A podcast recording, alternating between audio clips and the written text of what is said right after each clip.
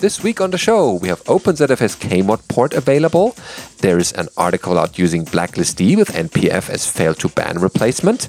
A ZFS RAID expansion alpha preview 1 is available that you could look at. Uh, there's a little rant here about audio VU meter increasing CO2 footprint for you, which is not good. Uh, there's XSAVE and Compat 32 kernel work for LLDB under NetBSD. And we ask where are the icons for modern X applications are coming from in this week's episode of BSD Now.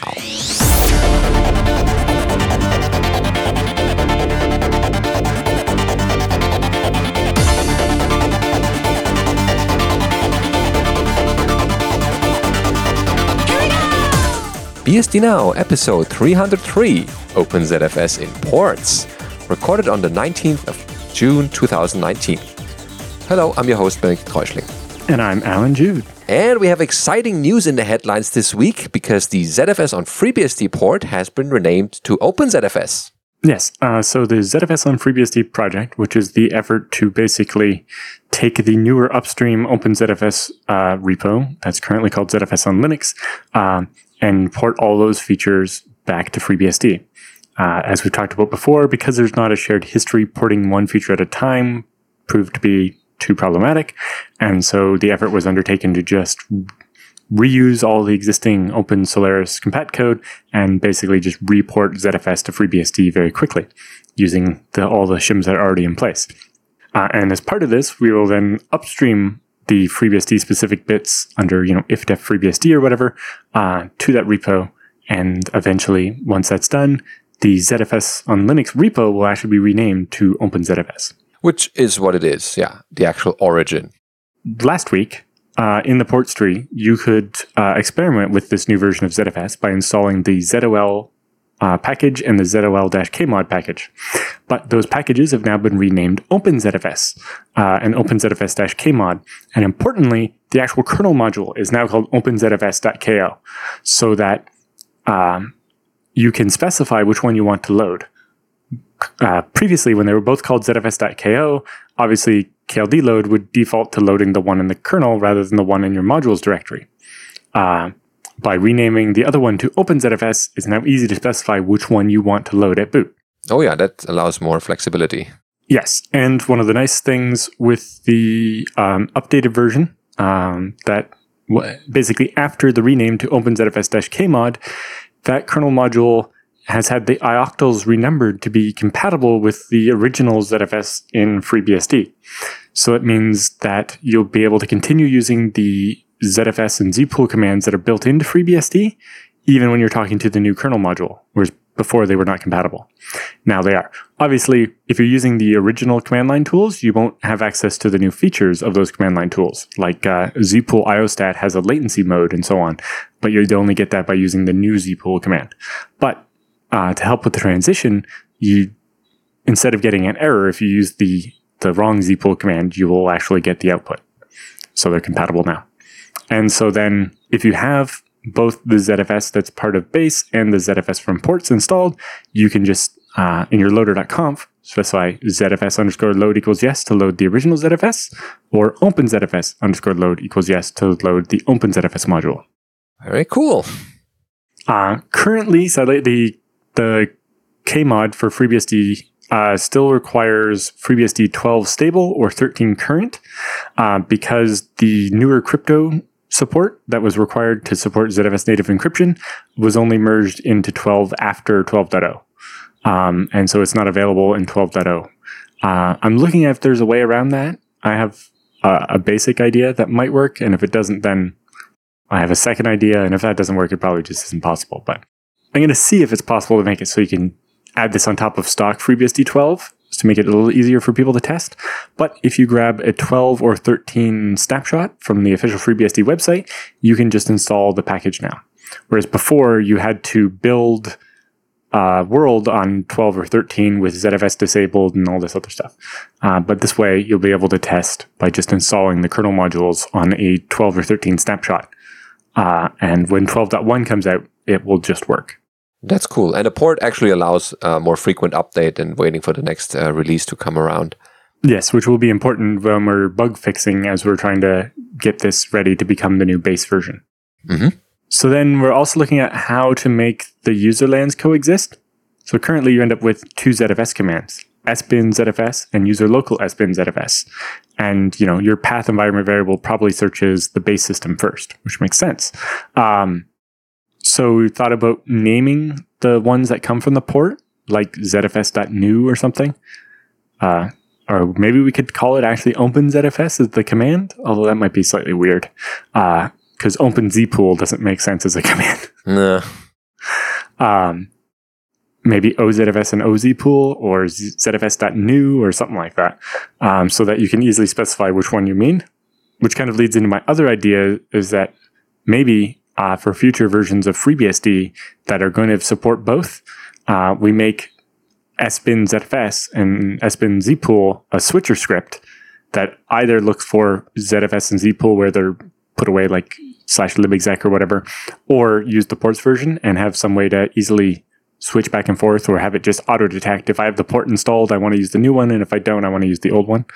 Or maybe it could actually detect which kernel module you have loaded and automatically grab the uh, the userland tool that matches the kernel module you're running, uh, which might make sense. Oh, that would be great. So yeah, um, you have that uh, as some options. But anyway, if anybody has ideas or feedback on that, we'd love to hear it so that we can uh, make the experience of being able to test this stuff as easy as possible. Because that's basically what it needs now is a lot of testing. For testing purposes, if you just load the new kernel module and import your pool, it should be fine. Uh, as long as you don't run the zpool upgrade command, you'll still always be able to import the pool back on the you know original FreeBSD 12 version of ZFS. Um, but if you run the upgrade command, then it'll only be usable on newer ZFS. So don't do that. And don't use it for production workloads yet. So this is still experimental, more or less. Uh, it's yeah, it's getting there though. Yeah, okay, but just a warning. It's it's not unsafe, but yes, it it, it is possible to panic it, and you don't want to do that. Um, for extra safety, um, you could also use a zpool checkpoint. Uh, so we talked about checkpoints a little bit on the show before, but basically they're a, basically a whole pool snapshot that covers everything. Because a regular snapshot doesn't help you if you delete the snapshot in the dataset. of course, yeah. With a zpool checkpoint, you can undo zpool upgrade, uh, ZFS destroy, um, you know, renaming stuff will get undone, all that. Uh, basically, what it does is stops freeing from happening. So, as you know, ZFS is copy on write. So every time you write something, or every time you change something, it gets written to a new location. While a checkpoint exists, we never overwrite a location. Uh, basically, we never actually get rid of any data. And so you can always go back to how the pool was, you know, when you created the checkpoint. At that point in time. The downside to that is that, you know, you will eventually run out of space. So be careful there. But uh, a checkpoint would allow you to import, create the checkpoint under FreeBSD 12 or whatever, uh, boot into the newer version of FreeBSD and the new OpenZFS.ko, uh, try it out, do a bunch of stuff, and then if it somehow messes up your pool, which I don't think it can really, um, you'll be able to roll back to the checkpoint. But be warned that rolling back to the checkpoint will erase any changes you've made since the checkpoint. So if you've saved any new files, they will be gone. That's the trade off, yeah. So be careful of that. But the checkpoint is a nice way to be able to always go back on the pool. But you can only have one checkpoint at a time. And while a checkpoint exists, you will never free any space. So you will run out of space eventually. So they're not really meant to be kept forever, but they're great for this kind of testing use case or for undoing an upgrade. Okay, yeah. Then test, test, test. As many things that are found are fixed or can be fixed. If they aren't detected, then people uh, have to run with those as, and we won't want to have that later on. If you find something, open a bug report on github.com slash ZFS on FreeBSD. Okay, good to know. And uh, I will definitely try this out. Next up, we have a how-to, um, how to use Blacklist D with NPF, the NetBSD's PF version, as a fail2ban replacement. And this is part of a uh, NetBSD desktop tips series on the same blog uh, over at unitedbsd.com. And they talk about Blacklist BSD, Blacklist BSD provides an API that can be used by network daemons to communicate with a packet filter via a daemon to enforce opening and closing ports dynamically based on policy. The interface to the packet filter is in libexec blacklistd-helper. Uh, this is currently designed for NPF. And the configuration file, which is inspired from inetd, is in etc blacklistd.conf. Now, blacklistd will require the BPF JIT, uh, just-in-time compiler for the Berkeley packet filter, uh, in order to properly work. And in addition to that, naturally, NPF, of course, as a front end, and syslogd as a backend to print the diagnostic messages. Uh, remember also that NPF shall rely on the NPF log virtual network interface to provide the logging for TCP dump to use. In the uh, actual article, there are all the examples and steps that you need to do to activate and write your first rule set. Uh, so notice here that uh, unfortunately, uh, don't ask the author why. Uh, in 8.1, which came out, uh, we covered last year, uh, last year, last week, uh, NetBSD 8.1, all the required kernel components are still not compiled by default in the generic kernel, though they are in head. So the next release version will have that. and are rather provided as modules. So to enable NPF and blacklist services, you would normally result having them in being uh, loaded uh, automatically, uh, but predictably on secure level equals one, this is not going to happen because then you can't load uh, modules anymore. And while we were speaking of uh, BlacklistD, uh, I was at a hackathon in Vienna over the weekend. And so that was the weekend before this one. and I worked on a chapter or as a part of the uh, PF chapter in the FreeBSD handbook, uh, also adding uh, blacklistd uh, instructions to it so that people can use it with FreeBSD's PF version. Uh, it's not finished yet. It's uh, out for review so that people can look at it. And um, so eventually FreeBSD will also have instructions how to run blacklistd, which was imported from NetBSD a couple of years ago.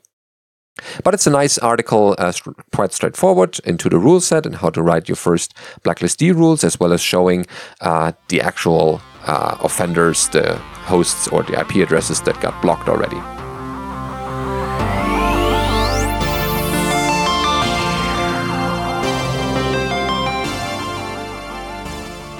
Next up, we also have something interesting a work in progress for the RAID Z expansion, Alpha Preview 1. Yes, uh, so this is a pull request over on the uh, ZFS on Linux GitHub, uh, and it's the work Matt Ahrens has been doing uh, to bring, uh, partly sponsored by the FreeBSD Foundation, uh, to bring RAID Z expansion. So this would allow you to take, say, a RAID Z2 of six disks and add a seventh disk and then an eighth disk, uh, and basically and widen a RAID Z rather than having to add a whole second RAID Z to grow the pool as you do today. so this is, you know, I think the number two most requested feature in ZFS. Um, now, this is just alpha quality, uh, and there's still a bunch of work to be done, uh, but uh, it would be helpful to get people to start playing with this a little bit too. Um, to that end, I wonder about actually pulling this into the ZFS on FreeBSD branch and making a, a test ISO that people could play with there. But anyway, uh, worth checking out. Currently, what is implemented is you can expand a RAID Z device by just doing zpool attach pool name, you know, your RAID Z, and then the new disk. Um, there's a simple test script to run during the uh, test suite. Uh, currently, um, the way it works is it basically reflows all your data, kind of like it was uh, text in a paragraph in your Word editor or text editor, and you just uh, widen the page width, uh, and it just kind of reflows the paragraph to make it fit the screen. Um, yeah, so uh, all allocated space on the device is rewritten and therefore copied to its new location on the RAID Z VDEV. The reflow happens in the background over the course of multiple transaction groups, which is an improvement. The previous alpha uh, on FreeBSD did it all as one transaction and meant basically the machine was useless until it finished the whole reflow, which could take a very long time. Uh, yeah, okay. Um, so the new code also handles reads and writes that happen during the reflow to make sure they happen correctly. You can also reboot or export and import, so you can interrupt the reflow and resume it later. Um, if you're at the very, very beginning, it might start over from scratch, but uh, in general, you'll be able to resume uh, if you need to interrupt it. Uh, and if you run zpool status, it will give you a progress report so you can have an idea of how far it is and how fast it's going. Uh, after expansion is complete, you can initiate an additional expansion. So, like I said, if you have six, you can go to seven and then to eight, uh, one at a time. But you uh, this way don't have to. Uh, it's not like you can only grow once; you can keep growing repeatedly. Uh, all the additional space becomes available as soon as the expansion is complete. Uh, device failure or silent damage is automatically handled. So, you know, if um, data doesn't pass the checksum when it's being read before the expansion, it'll resolve that before finishing the reflow so that it doesn't uh, make that error permanent. Uh, it's interruptible, so you can reboot and export import as required. Um, and the status, including the completion time, will be reported in zpool status after it's fun, done. Things that are not done yet is A, adding the on disk feature flag. Uh, obviously, once this feature exists, um, there'll have to be a flag to tell older versions that, hey, you need to understand how this works before you try to read this pool. Uh, it says progress should be reported in terms of offset on disk, not number of bytes copied. So basically, it should tell you how far through the VDEV it is rather than how many bytes it's copied. Mm, that's more interesting as a number or as a, a statistic. The logical stripe width does not increase. Um, so any data that was backed up before doesn't actually get widened, um, or any data written before doesn't get widened as part of the reflow. Um, and I think currently, you know, as a not finished feature, this doesn't actually change the logical stripe width for all new writes yet. It still writes the old ones the, the bad way, the older way as well. Um, currently, if you crash at the very beginning of a reflow, you could actually crash the pool. So that's not good. Um, well, this is an alpha. Yeah, it's an alpha. Um, currently, you must have a healthy pool when you start the reflow. So you can't do a reflow with missing disks at all. Uh, it doesn't yet use the SIMD instructions for the RAID Z math, so it doesn't have the acceleration of the U- FPU there. And it's missing documentation and all the automated testing. Uh-huh. Uh, also, big scary note this feature should only be used on test pools. The pool will eventually need to be destroyed because the on disk format is not compatible with what's going to be the final release. Okay. Because uh, there's a couple more changes that have to happen still. Uh, additionally, there are currently bugs in the RAID Z expansion that can cause data loss occasionally. Uh, so, yeah, don't try this in production yet. Yeah, testers only. Yeah, uh, and Matt would especially appreciate if anyone has the time to write some automated tests of this RAID Z expansion work into the ZFS test suite, uh, including converting the existing RAID expand test shell script that he's written into a proper test case. Uh, and note that this is sponsored by the FreeBSD Foundation. All right, yeah, good luck, uh, Matt, for the final stages uh, in making it uh, production ready. And then we look forward to using it. Next up, we have kind of a rant here. Running audio VU meter increases my CO2 footprint. This is over at Medium from Martin Cracauer. Um, he writes, I meant to have I mean, I have been, I have seen some bugs in my life, even produced some good ones. But this one, I mean, uh, people. WTF, people. yeah. Uh, so there's a graphic here on the page uh, where he's uh, drawn a big green arrow pointing to the VU meter in his audio program here, and it says causes 1.2 tons of CO2 emissions. So how does this go? Uh, so a couple months ago, he noticed that the monitor on his workstation never powered off anymore. Screensaver would go on, but DPMS to do the power off never kicked in. So uh, he grovels the output of various tools that displayed DPMS settings, which as usual in Xorg were useless. Everybody said DPMS is on with a timeout. He even wrote an, his own C program to use every available XLib API call and even the Xscreensaver library calls. Uh, should make it available, actually. Um, but so, no good. Everybody says that DPMS is on, enabled, and set on a timeout. Didn't matter whether I let X Screensaver do the job or just the X11 server. So after a while, he noticed that DPMS actually worked between starting his X11 server and starting all the other clients. Uh, he has a minimal xinitrc and starts the actual session from a script, and that is how he could notice it. While he used the regular desktop login, he wouldn't have noticed. A, re- a server state bug was much more likely than a client bug. So basically, if he logged in but didn't start all of his stuff, the screen did power off correctly.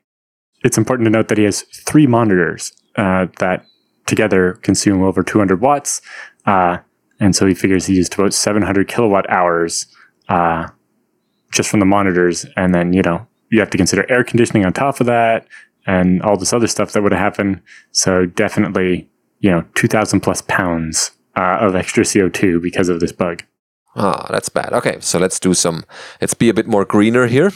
Uh, the actual bug he recently uh, had time to debug, so he did a binary search on all the X11 clients that his session contains to see which one would disable DPMS when started. Uh, he had a feeling that this is somehow related to how in everything now plugs into dbus and maybe generates events that way. That wouldn't explain why his screensaver um, would activate, but DPMS would not. So it turns out that the meter bridge program that he runs uh, his music through is the culprit. It is a pretty regular VU meter connecting to jackd. WTF? How can that be? Again, he suspected some dbus interaction since somebody needlessly hacked up the Debian install of jackd to interact with dbus. And a million things there are trying to go through some other idiotic sound transport indirection. You can even make endless loops of the emulation layers in Debian sound. Oh, oh, that doesn't sound good. And then uh, he then did the binary search of the source code of MeterBridge to see which section of code would trigger the bug. Uh, the problem appeared when it entered the SDL event loop. Initializing SDL was all fine, just the loop was not. Wait, SDL? Why does VU meter need SDL? Well, it's just as convenient uh, a way to get texture display in a window. They didn't know how, bare, how harebrained SDL's decision making is. So yeah, the question goes, why does SDL disable my screensaver by default?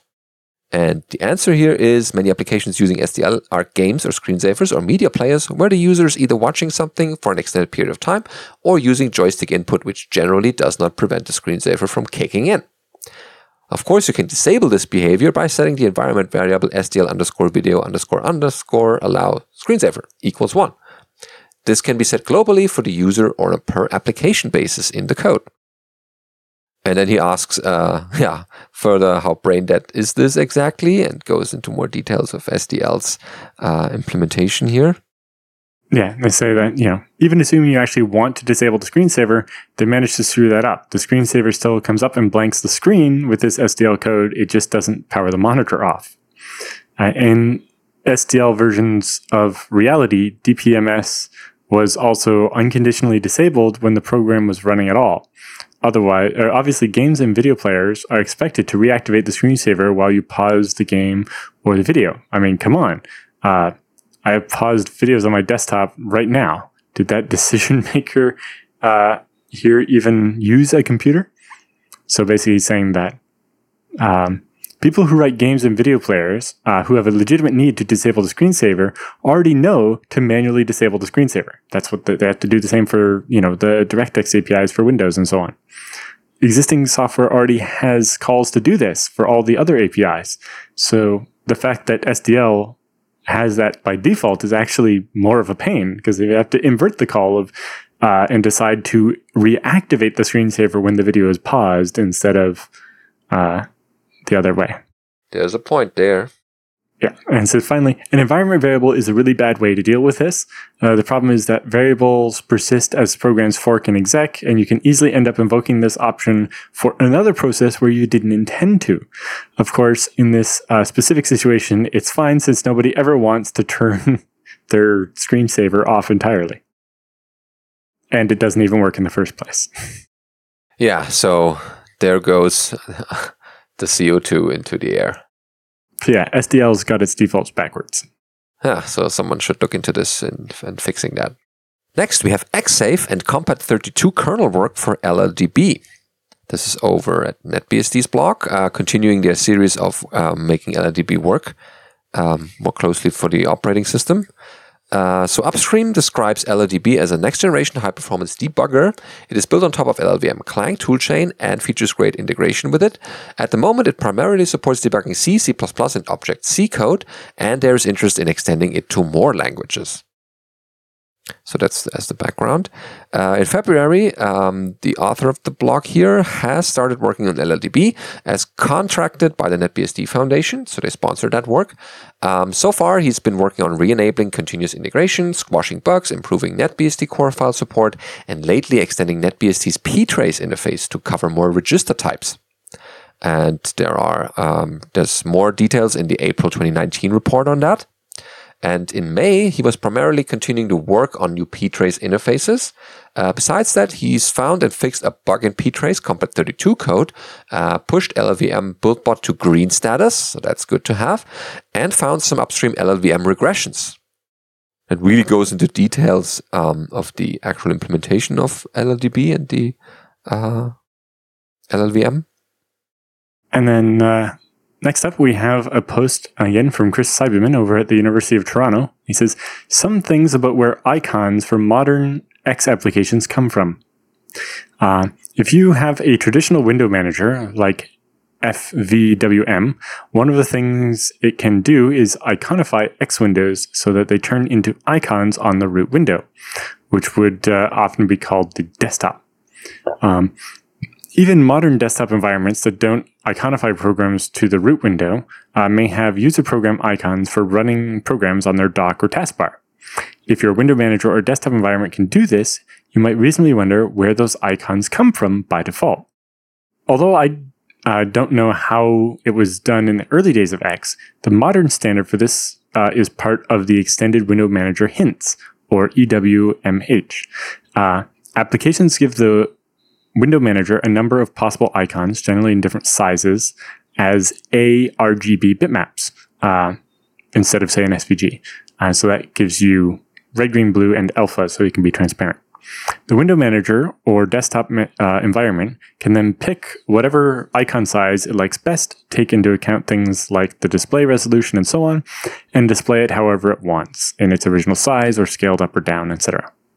How this is communicated uh, in specifics is thought uh, through the only good interprocess communication method that X supplies, namely X properties. In this specific case of icons, the net WM icon property is what is used, and XProp can display the size information and an ASCII art summary of what each icon looks like. It's also possible to use um, some additional magic to read out the raw data from the netwm icon in a useful format. Uh, for example, here, the Stack Overflow question and answer. One reason to extract all the different icon sizes for a program uh, is if you want to force your window manager to use a different size of icon than the default. Uh, another is if you want to reuse the icon for another program, again, often through the window manager settings. So X programs themselves uh, have to get the data they want to put into that uh, net WM icon property. Uh, some programs may have explicit PNGs or similar on the file system that they read when they start, um, and thus that you can too, but others often build this into the program binary or compiled data files, which means that you have to go to the source code to pull the files out, uh, and they may not be in the right bitmap format. Uh, as a concrete example, as far as I know, Firefox official icon uh, are the default nn.png files, with nn is the size, in the browser slash branding slash official directory. Actual builds may not use all of these uh, sizes that are available, or at least not put them into the netwm icon.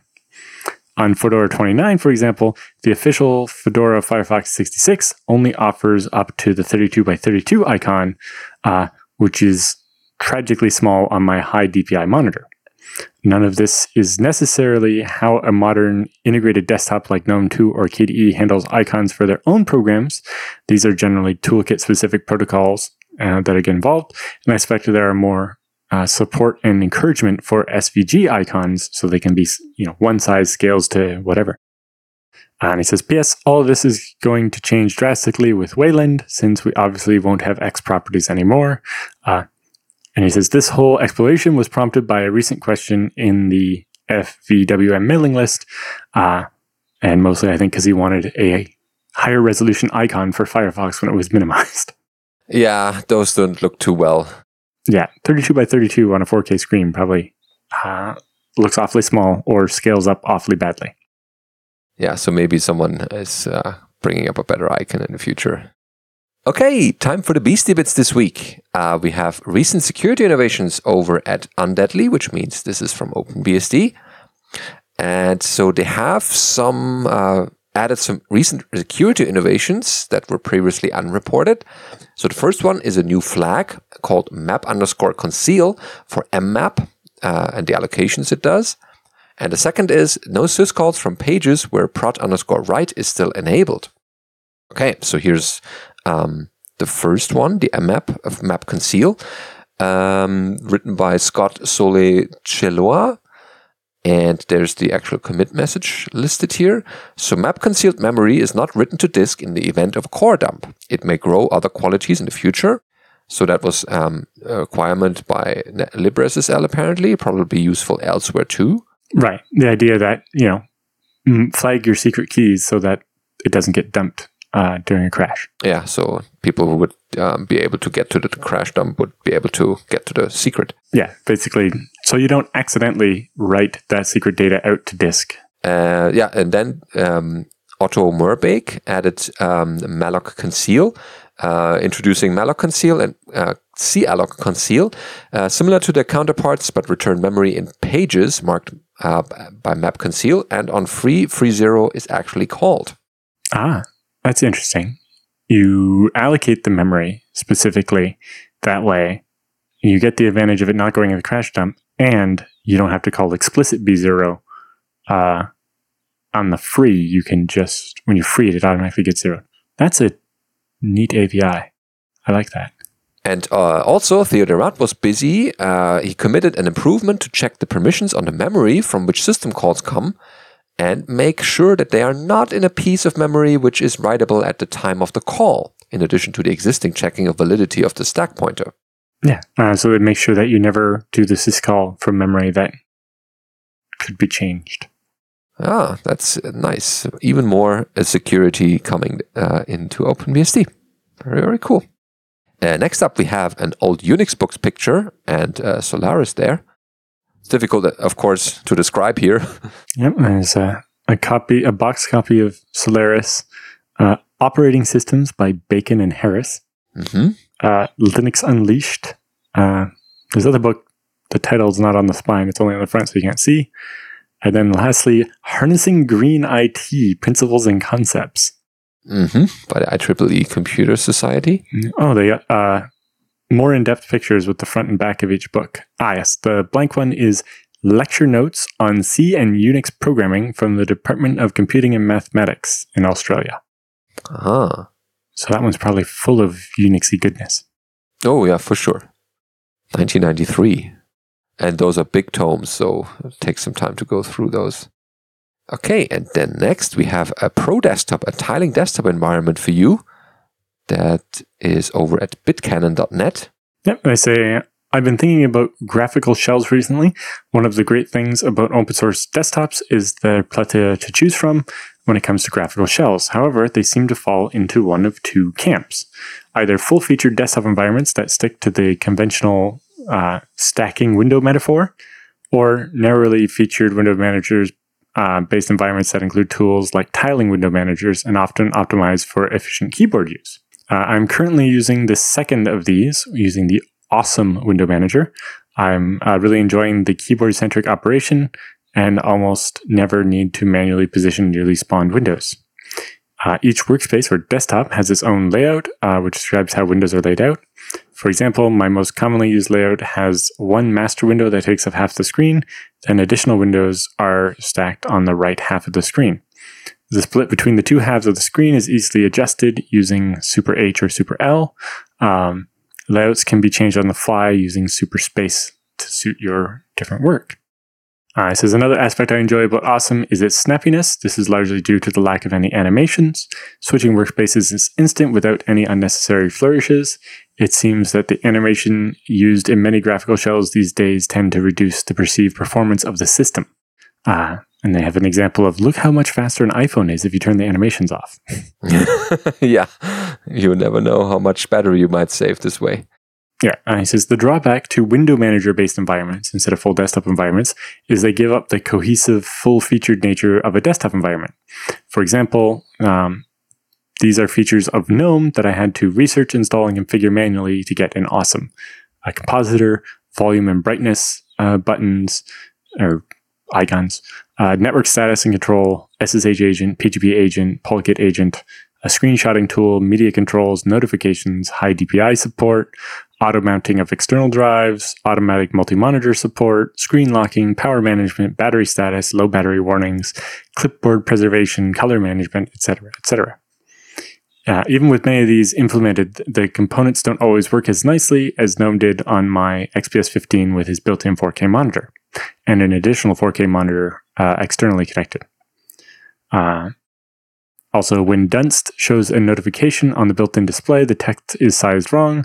When it comes on the external display, it's correct, even though the displays have the same resolution. Uh, on the flip side, Awesome has advantages, you know, like the uh, lower resource usage, mostly RAM, alternative window management styles, including stacking, tiling, floating, maximize full screen, and more, is much more keyboard oriented instead of mouse, especially on a laptop where you only have a trackpad or whatever. That can save a lot of time.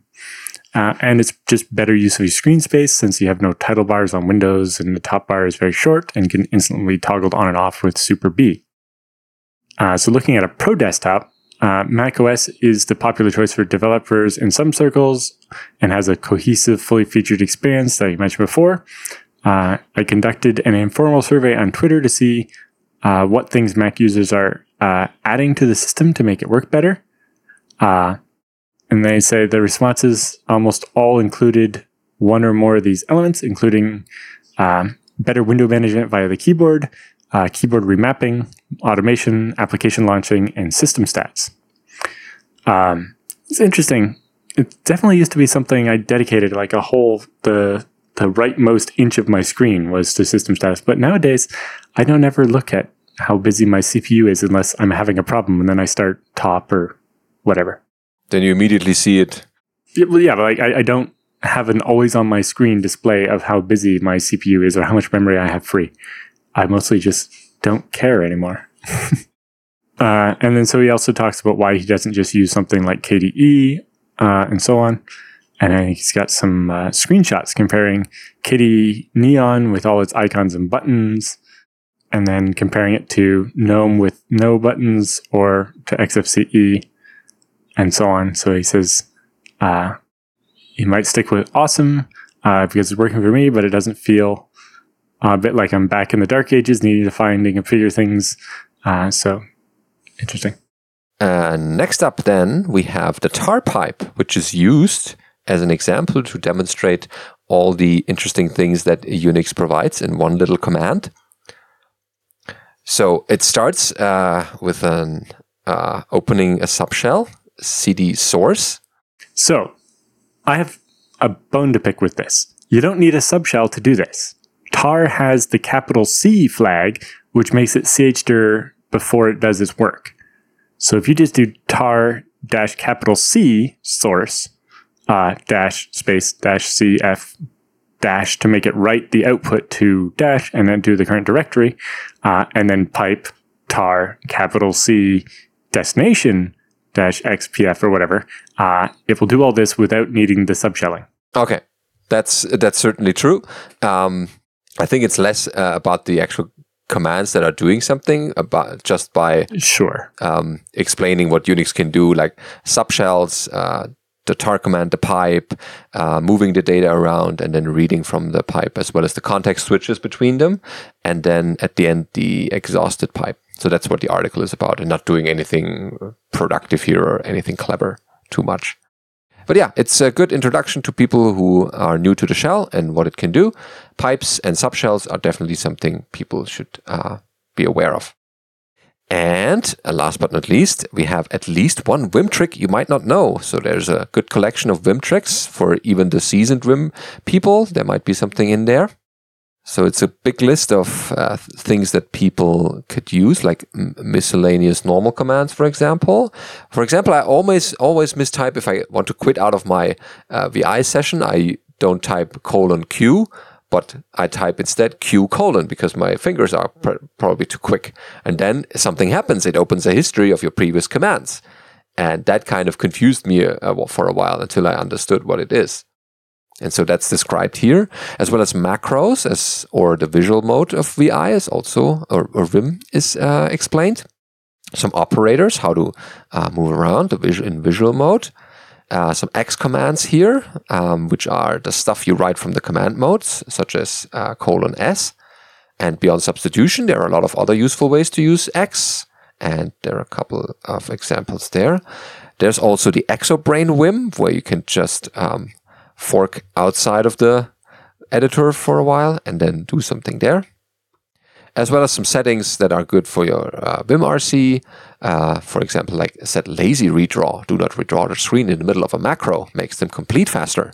So a little bit of tuning uh, here and there. Status line output, that's also interesting to have. And of course, maps. You can map a lot of things here and this is just scratching the surface. Auto commands are also as described, so there um, is something for everyone. And then plugins at the end, uh, that's going even deeper. So yeah, have a look at that. That's certainly something that might improve your Vim Foo.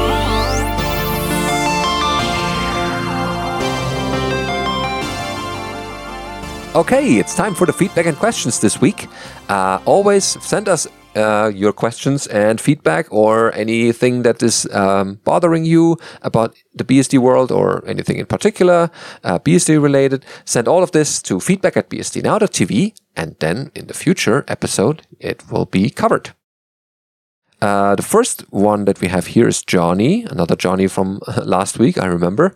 Uh, goes like this Hey guys, check this out. A PDP-11 running BSD 2.11 over at catbird.ride.co.uk.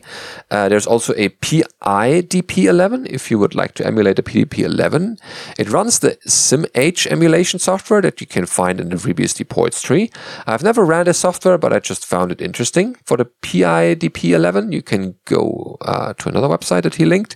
Um, anyway, love the show and can't wait for the next episode. Thanks, Johnny, for those links. That's certainly an interesting uh, looking project here. Mm-hmm. Oh, here, the nostalgics are already excited. Yes, I was, uh, you know, listening to some of the stuff Warner's been working on for his talk at EuroBSDCon about 40 years. Oh, for sure. There's plenty of stuff for the people who have actually seen those uh, in the first place running or even owned one if they had that money. So yeah, thanks for those links. That's certainly interesting to see that FreeBSD runs on that, even in an older version. Then uh, the next question comes from Brian with a couple of questions he has, but not too long. Um, he writes, since you keep asking for questions, see, he replied, that's good. Thank you, Brian. Um, what's the current state of Linux binary compatibility in the various BSDs? Looking over the official documentation, it appears that NetBSD ships userland from SUSE 13.1, which uh, got end of life at 2017. And FreeBSD is using CentOS 6.9 userland. And of course, OpenBSD ripped it out completely. Uh, is there a limit on the kernel compatibility, or would these work fine if I dropped in a newer userland? Right. So um, in FreeBSD, there is already a port for a CentOS 7 userland, which works. Now, the kernel that FreeBSD emulates is 2.6.32, um, and it's missing a couple of the syscalls to go much newer than that. Uh, depending on the application, it might work fine. Otherwise, it's not. That's the important. Uh, it's not just dropping in a userland; it's also requiring the testing and seeing if it actually works like on the original uh, Linux distribution. Okay, the second question is also is there a good reference for creating a ZFS pool that's portable across as many systems as possible? FreeBSD, NetBSD, ZFS on Linux, which is now uh, OpenZFS, and maybe OpenIndiana. I know this uh, will get a lot simpler once um, that combination uh, or the combined resources there, assuming that that BSD gets included. Um, um, well, it won't necessarily make a difference. Like, you know, if you want to use an older version of FreeBSD and have the pool work, then you're still going to have the problem. Like even today, you have the problem if, if you create a pool on FreeBSD 12, you can't import it on 11.2. Yeah, so he likes to make a, a universal pool sooner rather than later. Ah, yeah. So the OpenZFS leadership group has been working on this issue. Uh, we're hoping to basically allow you when you do zpool create. Currently, the default is all the feature flags are on. We might lax that a little bit. Uh, and you can specify individual features as on or off, but it's kind of annoying. I think in particular, you can basically do them all off and turn them on manually or just have them all on. Um, we're looking at having some aliases. So you can just say, you know, feature compat equals OpenZFS 2019. And that will be a macro that basically turns on any feature that was supported at all the versions as of January 1st of 2019. Mm. Okay. Yeah. Now, that leads to some questions. Um, you know, when we say FreeBSD supports this feature, do we does that mean it's supported by every supported version of FreeBSD or at least just the newest? Right? So if a feature is supported in 12.0 and not 11.2 or 11.3, uh, should it go on the list or not? Probably not, but we don't want to end up too far behind either. Uh, and then, you know, we have to figure out how to align that with things like uh, Ubuntu starting to ship ZFS now. If they have a long term support version they support for four years, uh, we don't want to keep features behind by four years, but we do want it to be easy to create a compatible one. So, uh, still trying to figure out exactly what that'll look like, but we are trying to make that easier. Um, you can kind of cheat. Um, if you, uh, there's a, a version flag when you do zpool create, if you set the version to 28, which is the last uh, version before OpenZFS, and then run the zpool upgrade on the oldest of the machines you need to support, it'll only have the features needed there. Uh, or, like I said, you can do V28 and manually turn on just the features you care about. Yeah, that should be the most compatible option. All right. Uh, yeah, thanks for those questions and uh, have a good trip on your commutes. Last but not least is Mark with a ZFS question. Here we go. Uh, hi from Philadelphia, he writes. Hello, sending greetings your way. Um, I really enjoy the show. Thank you. We enjoy doing it. Um, I have dabbled with FreeBSD since 2005 or so on various machines and keep going back to it. Right now, I have FreeBSD running on one of my daily use laptops. Excellent. Uh, I have a couple of questions uh, about ZFS for you. What advantage would ZFS on a laptop with a single drive have? Okay, so first part to answer that um, boot environments, snapshots, checksumming, compression, bunch of things. Uh, so, compression. Uh, default install of FreeBSD compresses about two to one, meaning it takes half as much disk space as the files would take on any other uh, file system because you're getting compression uh, snapshots. Being able to snapshot the system and roll back is really useful. Extending that to boot environments, being able to create a boot environment, basically a, a, clone of your root directory, before you install an update means that you can always undo the update. Um, or even just roll back just the operating system to the older version without rolling back your home directory, which is really nice. The other biggest thing is just because it combines the volume manager and the file system together, instead of partitioning, like, you know, if your laptop has a 250 gig SSD or a 500 gig SSD, currently you would partition that into like, this is for the OS, this is for the home directories, this is for that, and this is for the other thing. But what if you run out of space in one of those partitions and you have all the other space in this other partition? It gets really annoying. ZFS prevents that by just having all of the file systems you have can take from the free space that's available. So all of the space is available to all of the users or all of the file systems in case you're doing something risky. Always do a snapshot or a boot environment, even, and you're safe and can roll back to before that. Uh, yeah, so he's um, thinking about the ability to sync home and working directories using snapshots and also using it for cross OS file systems. Yeah. That's another thing. Uh, so my laptop here that I use for uh, going to conferences. Um, I do all my work on my development server at home, which is a big 40 core machine. But when I go to a conference, I snapshot my working directory, send it all over to my laptop, and take that with me. And when I get home, I can just send it back. Works great. Uh, also means that I can have a backup of my laptop. You know, if I get some really important patch finished at the conference, I can do an incremental snapshot, which is only going to be a couple hundred kilobytes or whatever, send it over the Wi Fi back to my house. And now, if the laptop gets beer spilt on it or something, all my work is still safe. More like apple juice, but yeah, I get the idea. Um, well, it wouldn't be me spilling it. Somebody else would spill on my laptop. yeah, exactly. Yeah. yeah. So that's the the safety net. I'm a responsible adult. Um, or he, he lists uh, the example of using the same home partition for BSD on OS 10 and Linux. In my Mac, even I have half the drive partition is ZFS for that. Uh, and yes, now that ZFS is available on uh, Illumos, FreeBSD, NetBSD, Linux, Windows, OS 10, etc., it works great uh, to have cross uh, OS external drive or home directory or whatever. Yeah, the one unifying file system for all of them. Uh, on this same theme, he writes If one were to add a second uh, disk drive to the laptop, would it make sense to have one disk larger than the other to house root partitions of OSs then that don't easily boot to ZFS? Like disk one would be um, operating system partitions for booting operating systems not easily booted from ZFS, and the home partition for the user data, and on the second disk, then the home partition mirror. Um, so I was basically forced into that. Um, in the small laptop I have, there isn't room for a second full size NVMe, but you can get these tiny ones that are like the the size of a Wi-Fi modem that you can put in the Wi-Fi modem PCIe slot. Um, so I bought one of those, but it's only 256 gigs, whereas my main OS one is 512. Uh, but what I did is basically resize the Windows partition that uh, came on the laptop down, um, and kept that in case I, you know, once a year, I sometimes need Windows on the road to connect to a customer's VPN or something. Um, so then I could then mirror the whole pool with FreeBSD and my home directory and everything to the smaller disk. And so yes, you could do the same thing where you have the partitions for like your your Linux and Windows or whatever on the first half of the built-in drive.